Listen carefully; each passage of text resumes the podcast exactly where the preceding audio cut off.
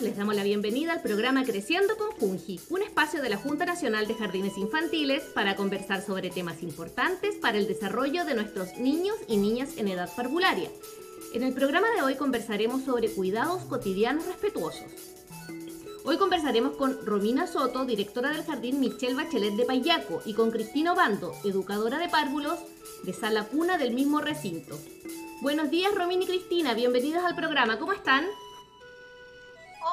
Hola, Macarena. Buenos días también a todas las familias que están escuchándonos desde aquí, Payaco. Todo muy bien, gracias. Cristina. Hola, buenos días a todos. Hola, Maca, ¿cómo estás? Yo por acá estoy bien, gracias. Para empezar esta conversación, cuéntenos, ¿qué son los cuidados cotidianos respetuosos? Eh, bueno, Macarena, antes de, compartir qué vamos a entender por los cuidados cotidianos respetuosos, mencionar que esta es una propuesta ¿sí? que nace desde la pediatra húngara Emi Pickler, quien era médico y se desempeñaba como médico de familia, y lo que ella quería a través de su acompañamiento y de sus investigaciones era favorecer un estilo de crianza saludable para el desarrollo de los niños, ¿ya? Entonces, este, esta como anticipación es súper importante porque se enmarca dentro de estrategias, por decirlo de alguna forma, que favorecen en el hogar, ¿sí? porque ahí surge primeramente en el hogar y después se traslada al ámbito pedagógico, es favorecer el desarrollo integral y saludable de los niños para prevenir enfermedades. ¿ya? Entonces, ella desde la sistematización del acompañamiento que hace a más de 2.000 familias, llega a la conclusión, a una de sus conclusiones, es que los cuidados cotidianos respetuosos favorecen en los niños eh, un ámbito saludable. ¿Por qué? Porque estos momentos se repiten regularmente en la vida de los niños, como es la muda, la alimentación, el descanso y el control de esfínteres en estas atenciones que realizamos los adultos eh, responsables, ya sea la mamá, el papá, los abuelos y en el ámbito del jardín infantil, que somos las educadoras y las técnicos, buscamos cubrir las necesidades básicas del niño para que se desenvuelva en el mundo. Pero eh, esto no solo tiene una visión asistencial, sino que invita al adulto a responder a estas necesidades desde una actitud de respeto y de plena conciencia del acto que estamos realizando con los niños. ¿Ya? Porque en los momentos eh, de cuidados cotidianos, como por ejemplo es la muda, entramos en un ámbito de mucha intimidad, ¿ya? Como que el niño está desnudo frente al adulto. Entonces, la invitación que hace la doctora Amy Pickler es brindarle manos cálidas, suave, que toquen con respeto y lentitud este cuerpo que está eh, de cierta forma, lo que releva en mi picle es la condición de persona, ¿sí? A veces vemos un cuerpito pequeñito de recién nacido o que tiene pocos meses y no logramos dimensionar que nuestras manos transmiten el mundo en que está desempeñándose o desenvolviendo este niño. Entonces ella busca relevar el plano de la conciencia para que el adulto no haga esto, este como cuidado de forma mecánica. Ah, no es el momento de la muda, del almuerzo y rápidamente, sino entregarle el tiempo y el espacio para que este niño se nutra de esa relación y favorezcamos su condición de persona. Entonces, en esta relación eh, que favorece el adulto desde el respeto, se busca que eh, adapte los espacios en el cual se van a implementar los cuidados cotidianos, eh, prepare el tiempo también, sepa que es el momento de la muda, entonces al cual hay que dedicarle tiempo, no hacerlo desde la premura y que ponerle luego el pañal y limpiarlo, sino que tratarlo con delicadeza y con lentitud. Y esperar la iniciativa que demuestre el niño de querer participar. Porque los niños desde sus tempranas edades o meses de vida van incorporando estos movimientos en su cuerpo y después van a querer, por ejemplo, levantar una piernita o incluso empiezan a establecer pequeñas eh, como relaciones a través de la mirada, de los gestos, del balbuceo. Entonces, estos cuidados cotidianos que también son conocidos como de alta calidad busca que el adulto sea sensible a todas las manifestaciones que el niño eh, emerge, emergen en él. Romina, esto tiene que ver eh, también eh, en que la familia, los cuidadores, los papás, las mamás, la, persona que tengamos en fondo a cargo a este niño o niña, estemos conscientes en el momento de lo que estamos haciendo, porque muchas veces las cosas se hacen como un trámite, ¿no? Sí, exactamente, Macarena.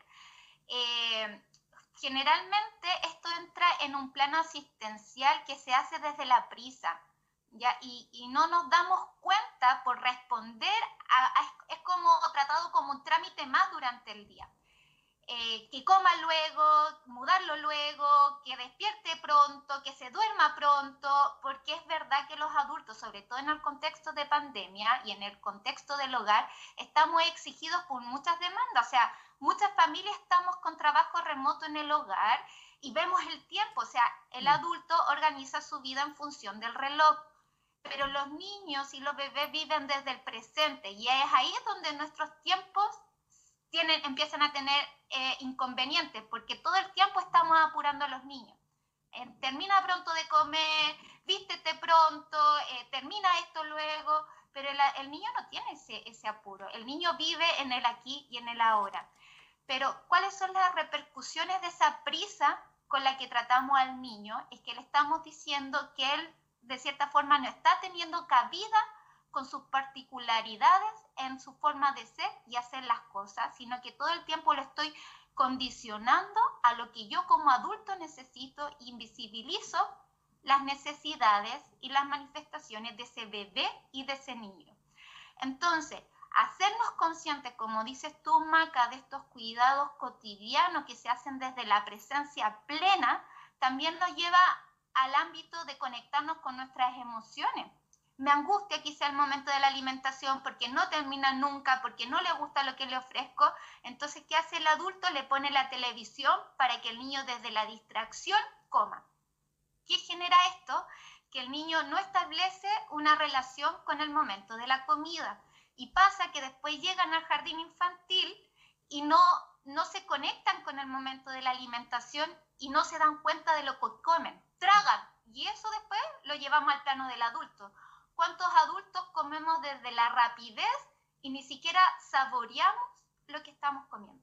Entonces, eh, si bien esta conversación la estamos llevando al plano de los bebés y de los niños, esto tiene repercusiones, uh, nos acompañan a muchos ahora de que somos adultos.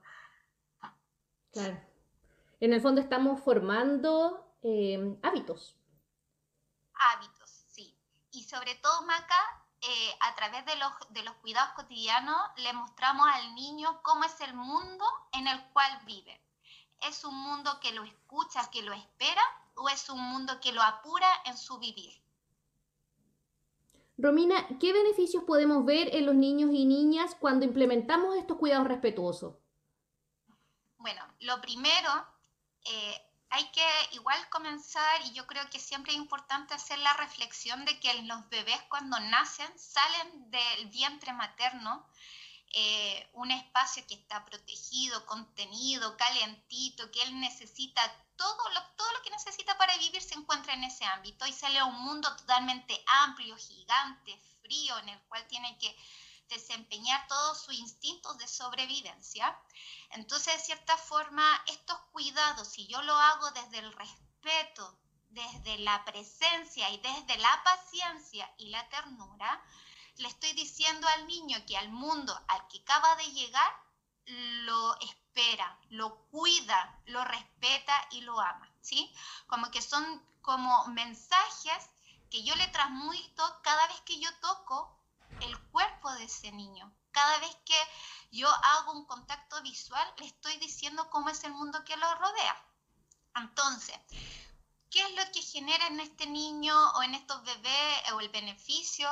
Es que si yo actúo como un adulto cuidador respetuoso, este niño va a generar conmigo o con su mamá, su papá, su abuelo, con quienes estén a cargo de ese cuidado, un vínculo de seguridad. ¿sí? Eso es, como, como uno de los elementos principales, es como construir una relación segurizante, afectiva y respetuosa. Entonces el niño lo internaliza, ¿sí? Porque el cuerpo del niño, su piel, es como su principal motor de conocimiento del mundo. Y yo como adulto soy el responsable de transmitirle cómo es este mundo. Entonces, si yo le entrego mensajes positivos, ese niño va a generar en sí un sentimiento de confianza en sí mismo, en el adulto y en el mundo, por lo cual se va a sentir competente para que todas sus habilidades motoras que él va desenvolviendo la pueda desplegar en este mundo. ¿sí? Por ende, lo que va a ir generando este niño es un sentimiento de confianza en sí mismo y en, y en el mundo en el que vive y va a querer salir a descubrir, ¿sí? Es, es, como cuando uno se siente en un espacio seguro. Yo me voy a mover con libertad, me voy a acercar a las personas cuando necesite de ellas, voy a ir y venir. Pero si estoy en un espacio que no me entrega seguridad, en donde los adultos no están disponibles cuando yo los necesito de una forma respetuosa y calidad, no voy a recurrir a ellos. ¿Sí? Eh, o si recurro, va a ser desde el miedo y voy a aprender a relacionarme con el mundo desde el miedo y las inseguridades y eso también nos acompaña muchos años de nuestra vida hasta la adultez. Romina, entonces, Está todo vinculado, los cuidados cotidianos respetuosos tienen relación con el desarrollo motor, con la autonomía y también sobre todo con la seguridad y la seguridad que vamos adquiriendo en toda nuestra vida hasta nuestro comportamiento adulto.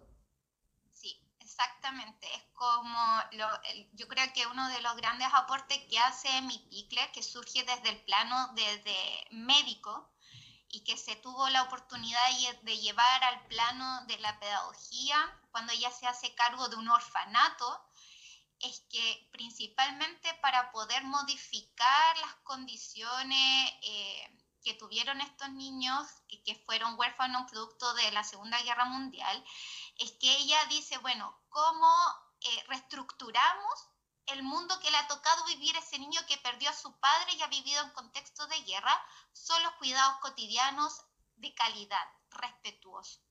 Entonces, si lo llevamos a ese plano, imagínense en aquellos años, de los años 50, eh, después de posguerra, de todo el desastre que queda, en la vida de un niño que ha perdido a su familia y que le tocó vivir eh, traumas, es que esos cuidados cotidianos son capaces de reparar el vínculo, ¿sí? Si yo me muestro disponible, afectuosa, toco el cuerpo de ese niño con respeto, con espera, desde la calidad, ese niño va a poder entonces remodificar lo que significa el mundo para él. Entonces, si estos cuidados fueron capaces de entregarle a esos niños que ya venían con un trauma, eh, generarle nuevas habilidades para desenvolverse en el mundo. Imagínense si esto se empieza a hacer desde el primer momento de vida de un niño. Si es que los padres y la madre o, quien tenga que cuidarlo lo lleva a ese plano de la conciencia, vamos a poder aportar que ese niño se desarrolle como un ser humano amoroso, respetuoso, y que, y que eso favorece que el mundo en, en el cual estos niños se tienen que desenvolver también se formen se forme de esa, de esa, de esa manera. Hay una cita o una frase muy conocida desde la, desde la pedagogía Emi Pickler, eh, que nos han compartido también eh, desde, desde los seminarios que hemos tomado con Red Emi Pickler y, Espacio Pickler, es que los niños tocan a otros como han sido tocados.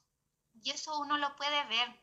Hay niños que se relacionan con otros niños desde la ternura, desde la amabilidad, desde, desde el respeto, pero también vemos niños que se relacionan desde otras características. Pero esas son las improntas que los adultos hemos dejado en su cuerpo y en su psiquismo. Pero pareciera que no es tarde eh, para empezar a implementar tampoco estos cuidados respetuosos. Quizás si eh, en un inicio quizás no sabíamos cómo hacerlo, em, ahora sí podríamos hacerlo.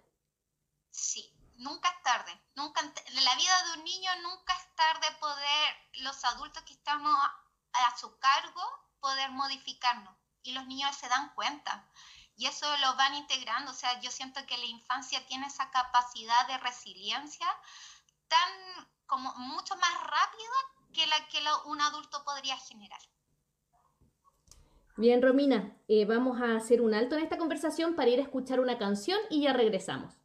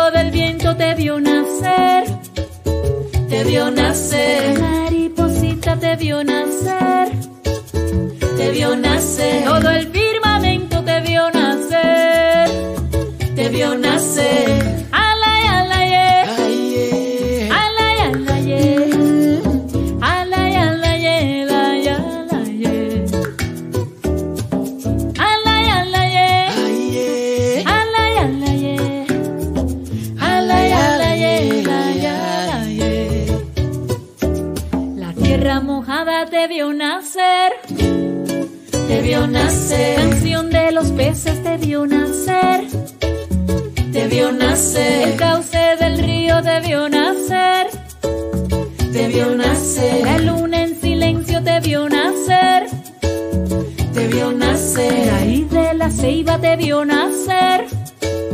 Te vio nacer. El polen viajero te vio nacer.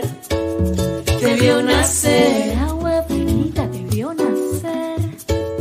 Te vio nacer. Montaña en el cielo te vio nacer. Te vio nacer. Cocullito manso de la luz. A ti te vio nacer. Caracol que sabes de mi secreto. A ti te vio nacer. La lluvia con su columpio que te espabila. A ti te vio nacer. Frío que te seduce, te seduce. Te vio nacer.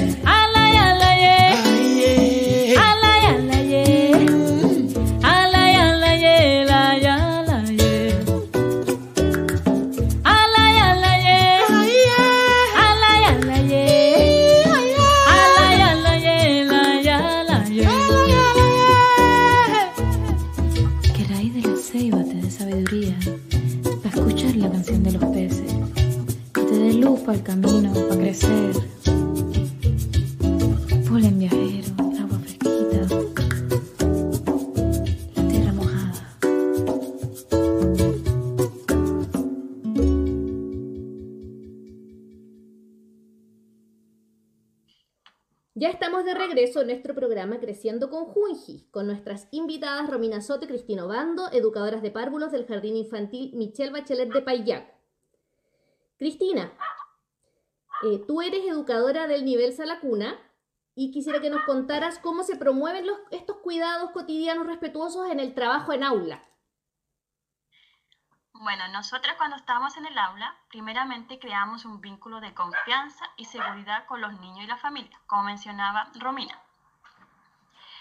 También observamos a los niños y niñas en todos los momentos de la jornada, pero principalmente poniendo foco cómo ellos viven los cuidados cotidianos en el jardín. realizamos registros diarios de su desarrollo motor, los cuales se comparten con el equipo de aula y con las familias. Actualmente, parte del equipo del jardín hemos estado tomando instancias de formación continua de la pedagogía Mi Picle, con el espacio Picle, que son educadoras que se han formado con esta pedagogía en Budapest. Al igual, seguimos realizando de forma remota las, comunidades de aprendizaje de aula, las CAP, para repensar nuevas prácticas educativas cuando volvamos al jardín.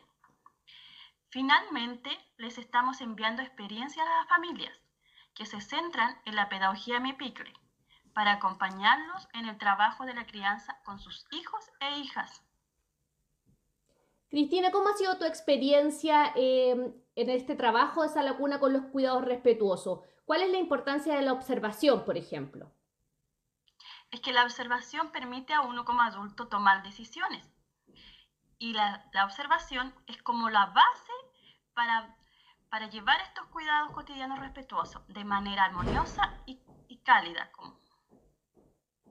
¿Cómo ha sido este trabajo con las familias? Eh, bueno, me imagino que eh, la comunicación era más fluida. ¿Ustedes les, comentaban los resultados de estas observaciones, por ejemplo, a las familias para que ellos también puedan tomar eh, algunas decisiones en torno a la crianza? Sí, igual se, como tú dices, Maca, igual uno los va orientando a las familias, porque este es un tema que, que, que antes no se estaba pensando, porque uno regularmente lo hacía de forma eh, automática. Eh, mudamos al niño, eh, después lo cambiamos y ya era, pero no, lo tomamos, no tomamos el tiempo y el espacio de que este niño nos da respuesta, él espera que nosotros lo miremos y veamos de qué es capaz él para participar en esta experiencia. ¿Cuál es el rol del adulto dentro de estos cuidados? Porque no solamente son las familias, sino también, en el caso de ustedes como cuidadoras, aunque estén con ellos en algunos periodos de tiempo, la idea sería que todas las personas que interactúen con estos niños o niñas eh, tengan más o menos como las mismas herramientas, ¿no? Bueno, lo principal y lo esencial es que uno tiene que tomar conciencia y presencia y planificar lo que yo como adulto debo realizar en cuanto a los cuidados cotidianos. El adulto tiene que mostrarse tranquilo, con un tono de voz suave, con movimientos cálidos, para que el niño se sienta seguro y sienta que pueda participar en ese proceso.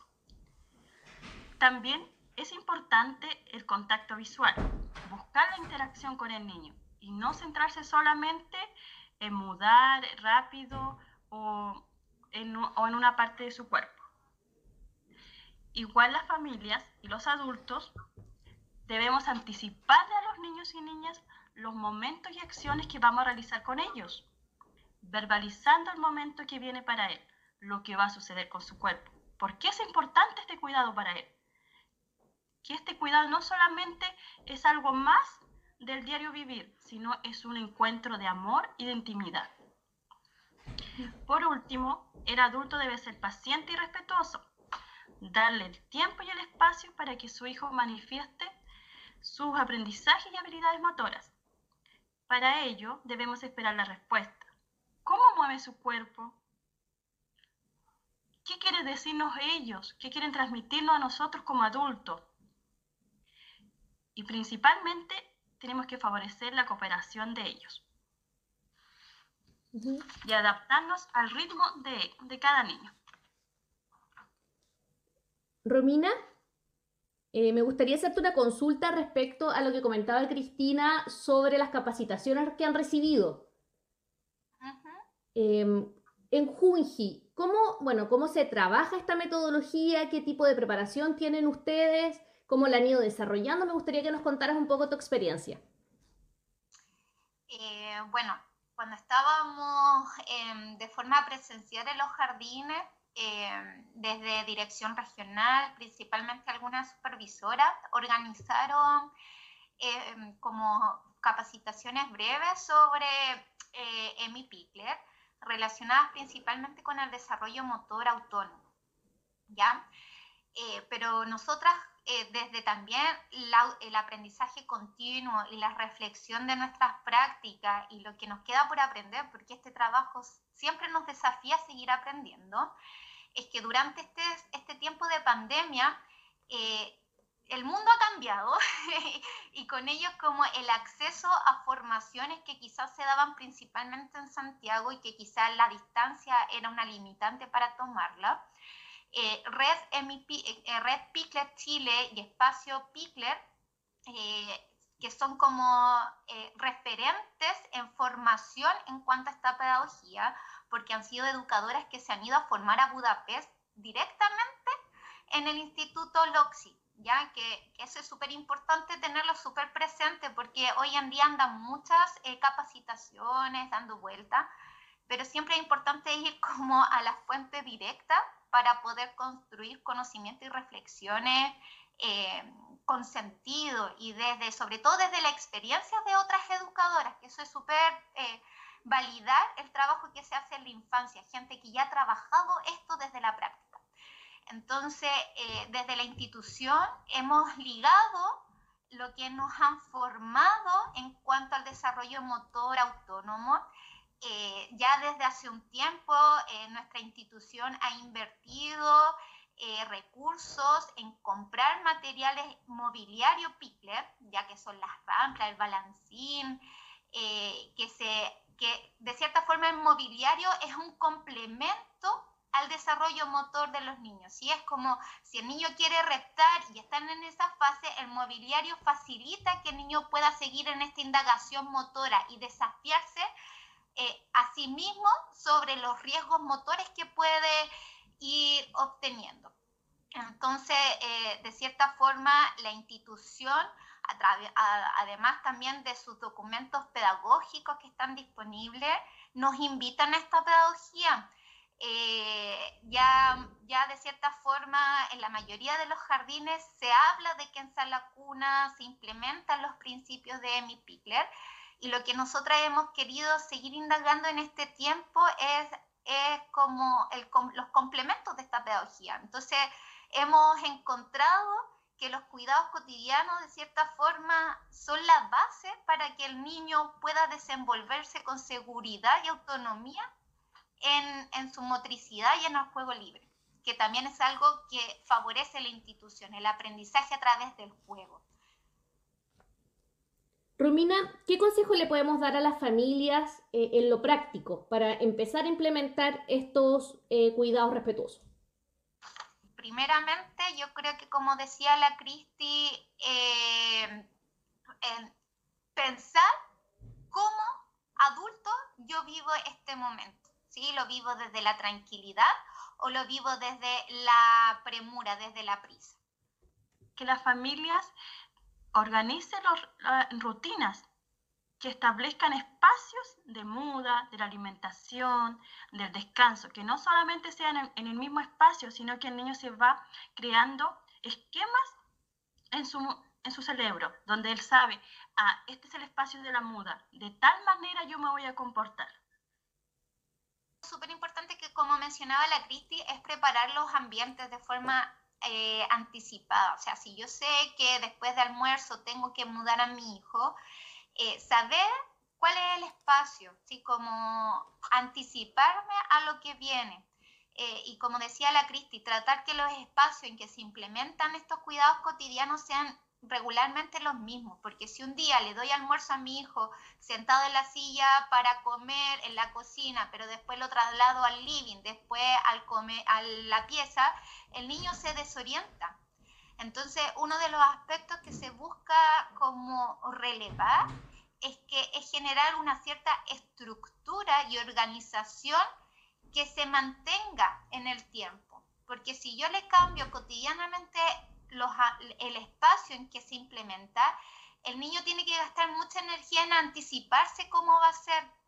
Entonces, los cuidados cotidianos eh, buscan realizarse regularmente de la misma forma para que el niño lo incorpore en su cuerpo. Entonces, ya sé dónde me van a mudar, ya sé con el movimiento que empieza mi adulto, el adulto cuidador, ya sé que empieza primero a sacarme la ropa por las piernas, el movimiento que hace en mis piernas, que después sigue la parte de arriba. Desde la pedagogía Pickler se habla de coreografía, ¿sí? Es como, es de cierta forma mover el cuerpo del niño siguiendo una pauta, ¿sí? Esto igual es un poco más avanzado y requiere también formación, pero al niño, al saber que estos movimientos vienen como con un cierto ritmo, lo va incorporando. Entonces, a medida que ellos van logrando eh, habilidades motoras, buscan participar. Entonces, si sé que empiezan por las piernas, el niño después solito empieza a levantar sus piernas, porque sabe, ya lo incorporó. Eh, igual que el momento de la alimentación, si yo acompaño el momento de la alimentación con el movimiento de la cuchara, el niño a medida que va conociendo, él busca manifestar esa iniciativa y empieza a imitar el movimiento de la cuchara. Entonces, no es algo que yo me siento un día y le digo, toma la cuchara, la cuchara se toma de esta forma para comer, sino que el niño desde los gestos que hacen cotidianamente los adultos con ellos los incorporan, porque además los niños nos observan todo el tiempo y lo llevan al plano de la imitación. Vamos a agradecer a Romina Soto y Cristina Obando, educadoras de párvulos del Jardín Michel Bachelet de Payaco, quienes nos acompañaron hoy en esta conversación. Estamos despidiendo este capítulo del programa Creciendo con Junji, iniciativa que busca apoyar a las familias en el maravilloso mundo de la educación parvularia. Romina, Cristina, les dejamos el micrófono para que se puedan despedir de las familias. Gracias, Macarena, muchas gracias por este espacio. Eh, bueno, un saludo afectuoso a la comunidad educativa del Jardín Michel Bachelet, a las familias, a mis compañeras, eh, y que, bueno, eh, nosotras también estamos replanteando nuestra forma de llegar a las familias con temas que también sean pertinentes para el contexto que a todos nos toca vivir hoy. Así que un saludo cariñoso y que esperamos encontrarnos en, el mejor escenario para volver a los jardines infantiles. Gracias, Romina. Cristina. Bueno, les quiero enviar un saludo igual a todas las familias del Jardín Michel Bachelet y también a las familias que nos están oyendo. Gracias por participar en esta instancia porque realmente en el hogar se necesita, de repente se necesita tener orientaciones cómo, cómo ayudar a nuestros niños y más que nada en la crianza. Un saludo y gracias. Muchas gracias a ambas por acompañarnos hoy.